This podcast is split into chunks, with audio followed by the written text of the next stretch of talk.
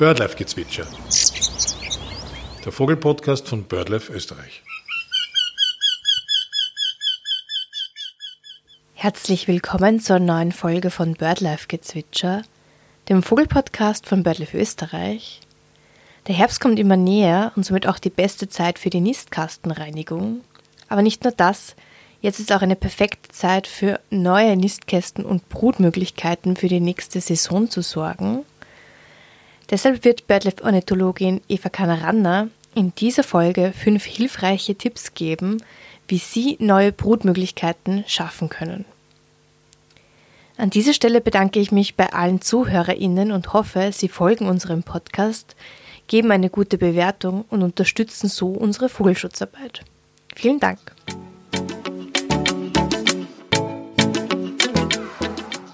Erster Tipp: natürliche Bruthöhlen schaffen und schützen.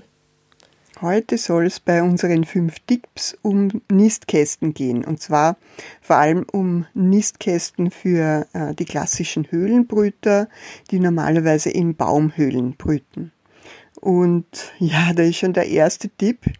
Äh, am besten wäre es eigentlich, wenn es gar keine Nistkästen braucht. Denn äh, natürliche Brutplätze für Höhlenbrüter, also natürliche Baumhöhlen, Spechthöhlen, ausgefaulte Astlöcher in Bäumen, in alten Bäumen vor allem, sind natürlich äh, für die Vögel weitaus besser als jeder Nistkasten, der immer nur ein Ersatz sein kann. Weitaus wichtiger als Nistkästen aufzuhängen, ist es deshalb, äh, ja, Bäume einfach alt werden zu lassen, sodass äh, natürliche Höhlen entstehen. Also das heißt, in Wäldern Altholzinseln oder Altholzbestände überhaupt stehen zu lassen und auch in unseren Siedlungen und Obstgärten äh, und auch in den Hausgärten Bäume einfach alt werden zu lassen. Sie bieten dann nicht nur für höhlenbrütende Vögel, sondern ja für verschiedenste andere Tierarten, wie zum Beispiel Fledermäuse äh, oder verschiedene Insekten Wohnraum und sind allgemein natürlich äh, in der Natur sehr wichtig. Ja, Nistkästen haben durchaus ihre Berechtigung. Sie können auch die Bestände mancher Vogelarten tatsächlich fördern und unterstützen. Und äh, es gibt auch einige Arten, für die es im Rahmen von Artenschutzprojekten, also einige seltene Arten, für die es im Rahmen von Artenschutzprojekten auch Sinn macht, Nistkästen aufzuhängen. Also das wären zum Beispiel seltene Eulenarten oder der Wiedehopf zum Beispiel oder der Wendehals.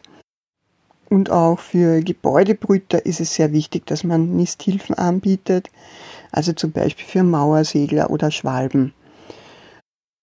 Wenn man aber im Garten und im Siedlungsraum etwas für die Vögel tun möchte, ja, da denken natürlich viele Leute als erstes an ha, einerseits Vogelfütterung und andererseits Nistkästen.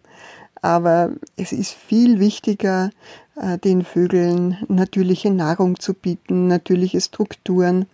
Das heißt, belassen Sie eine wilde Ecke im Garten, lassen Sie Wildkräuter wachsen, seien Sie nicht zu ordentlich, pflanzen Sie natürliche Gehölze, eine Hecke, die auch mit ihren Dornen Nistplätze für Freibrüter bietet. Ja, da gibt es unendlich viele Möglichkeiten und in Wirklichkeit würde ich das alles vorher machen, bevor ich dran denke, einen Nistkasten aufzuhängen.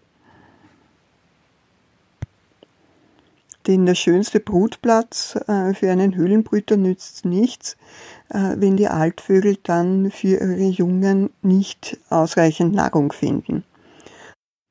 Das heißt, in einem völlig ausgeräumten Garten, wo Insektizide gespritzt werden, wo die Kohlmeise keine Raupen und Blattläuse findet, nützt ja auch der schönste Nistkasten nichts. Da kann sie einfach keine Jungvögel aufziehen.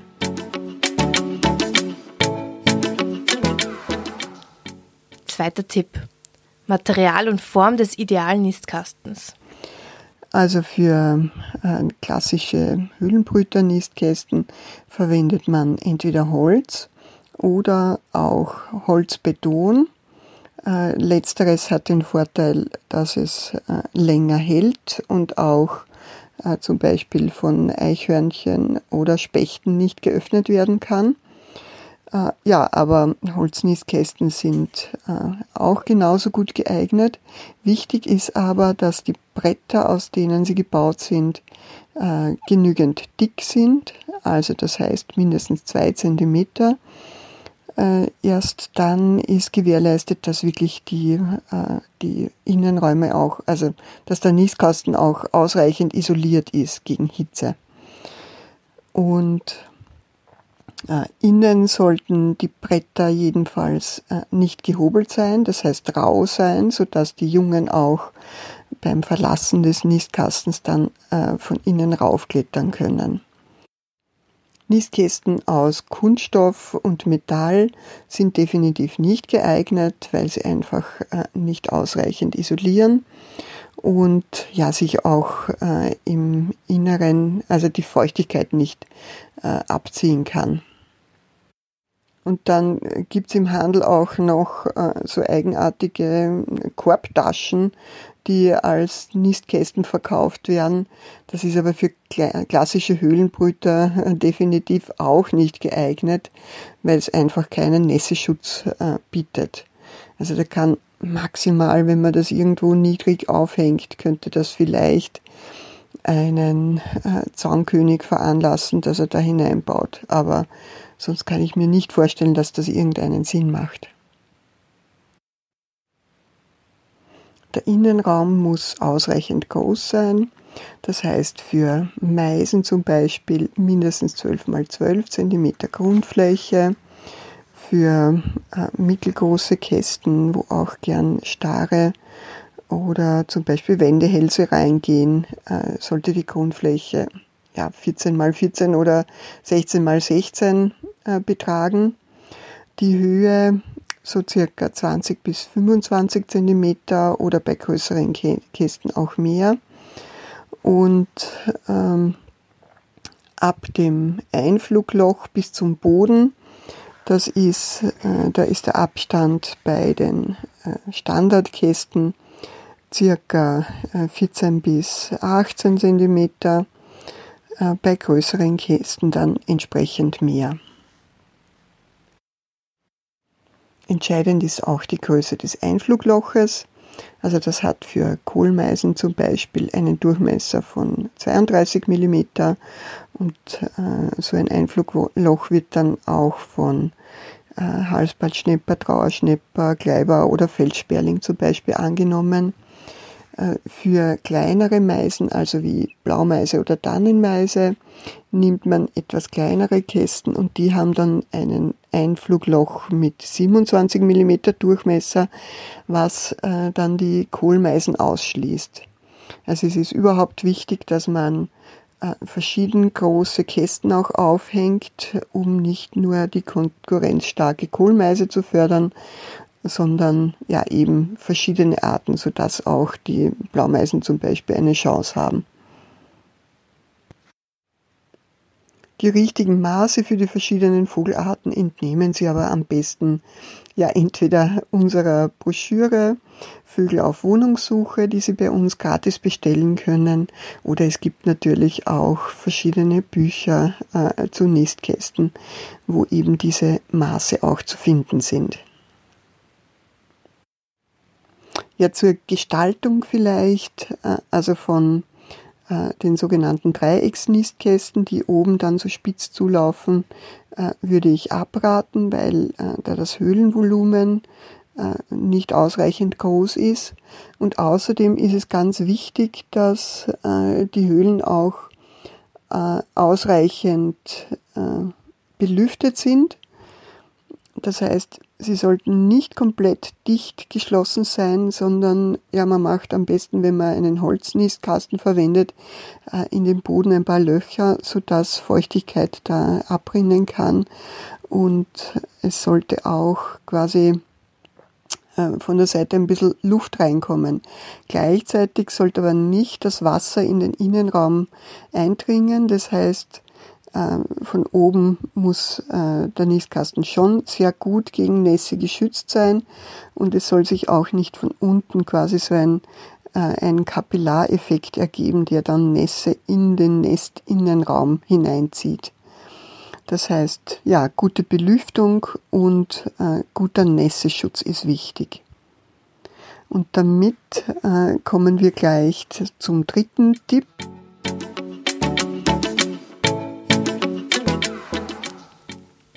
Dritter Tipp. Der beste Standort für Nistkästen. Und das betrifft äh, vor allem die Aufhängung und die Platzierung, den Standort, äh, wo die Nistkästen aufgehängt werden sollen. Also prinzipiell werden die klassischen Höhlenbrüter-Nistkästen in Bäumen aufgehängt, und zwar in einer Höhe so zwischen ein Komma achtzig Meter bis drei Meter. Äh, also es kommt natürlich äh, darauf an, wenn Sie in Ihrem eigenen Garten einen Nistkasten aufhängen und Sie wissen, da kommt sonst niemand dazu, dann können Sie ihn ruhig tiefer aufhängen. Wenn das irgendwo quasi im Freien ist wo, oder an der Grundstücksgrenze, wo Sie befürchten vielleicht, dass auch andere Leute den neugierig in den Nistkasten hineinschauen könnten, dann ist es gescheiter, man hängt ihn ein bisschen höher auf.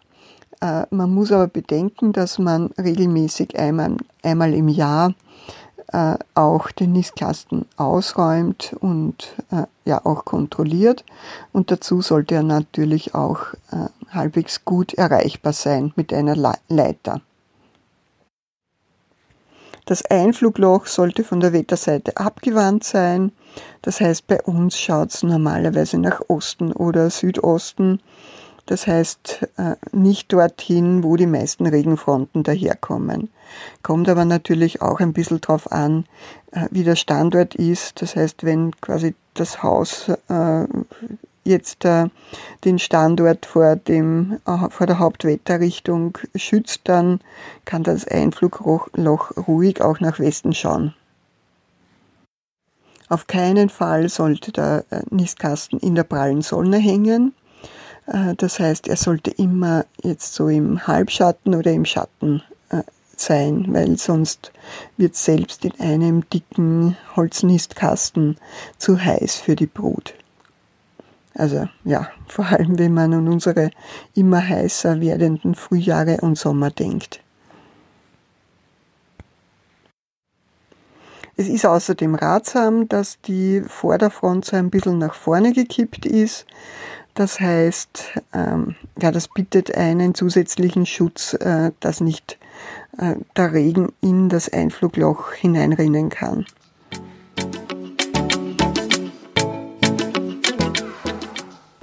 Vierter Tipp. Schutz vor Nesträubern. Ja, man muss sich ja allgemein bewusst sein, dass äh, Vögel auch als Nahrung für andere Tierarten, für andere Vogelarten, aber auch für andere Tiere dienen. Und ja, das betrifft natürlich auch unsere Höhlenbrüter. Und äh, bei den Nistkästen kommt ja dazu, dass äh, die ja sehr uniform ausschauen. Das heißt, ein Nistkasten sieht aus wie der andere. Und es gibt viele Tierarten, die lernen das sehr schnell, dass in so einem Nistkasten dann einfach was zu holen ist. Also entweder die Eier, die Jungvögel oder sogar die brütenden Altvögel. Und ja, das birgt natürlich eine gewisse Falle, äh, auch für diese Nistkastenbewohner, die diese Nistkästen nutzen. Also sie äh, bekommen Wohnraum zur Verfügung gestellt, gleichzeitig äh, wissen aber ihre Feinde ganz genau, wo sie zu finden sind. Und das ist unter natürlichen Umständen vielleicht ein bisschen schwieriger auszumachen. Deswegen empfiehlt es sich natürlich, dass man da gewisse Schutzmaßnahmen ergreift. Also erstens sollte man Nistkästen verwenden, die von vornherein schon einen Schutz gegen Nesträuber, vor allem gegen Säugetiere, eingebaut haben. Und das ist einmal, äh, sind das so Vorbau-Nistkästen. Das heißt, der Teil, wo das Einflugloch liegt, ist so nach vorne gezogen, sodass, wenn da jetzt ein Säugetier mit der Pfote reingreifen will, dass er da gar nicht bis zum Nestboden äh, kommt und so halt quasi nicht die Jungen rausfischen kann. Dann gibt es auch so Vorrichtungen gegen Nesträuber, die über dem Einflugloch angebracht werden. Ja, das nutzt aber noch nichts gegen Spechte zum Beispiel, die sehr gerne entweder das Einflugloch erweitern oder auch unten in den Kasten ein Loch hinein äh, hacken. Oder auch Eichhörnchen, die können da zum Beispiel hinein nagen. Ähm, Ja, da holzbetonten Nistkästen, bei denen passiert das äh, nicht, weil die sind ja viel härter, da kann, tut sich ein Specht schwer, ein Loch hineinzuhacken. Bei einem Holznistkasten kann man die Vorderwand auch mit einem Blech verkleiden, sodass der Specht da nicht äh, hineinhacken kann. Und schließlich äh, kann man auch Nistkästen frei hängend aufhängen. Das heißt, man benutzt dann dazu einen Drahtbügel und hängt sie dann frei über einen waagrechten Ast auf, sodass ja einfach von oben äh, Säugetiere weniger leicht dazukommen. Ja, man muss sich aber trotzdem immer bewusst sein, dass das alles keinen hundertprozentigen Schutz bietet. Ja, und äh, zum Beispiel, wenn man das Glück hat, dass eine Esculapnatter in seinem Garten wohnt, dann ähm, ist die durchaus in der Lage, auf den Baum hinaufzuklettern und äh, sich auch zu einem frei hängenden Nistkasten hinunterzulassen und dort dann die Eier rauszuholen. Ja, da tun einem natürlich die Jungvögel und die Eier und die Eltern leid. Aber ja, ich persönlich würde mich über eine Esculapnatter im Garten sehr freuen.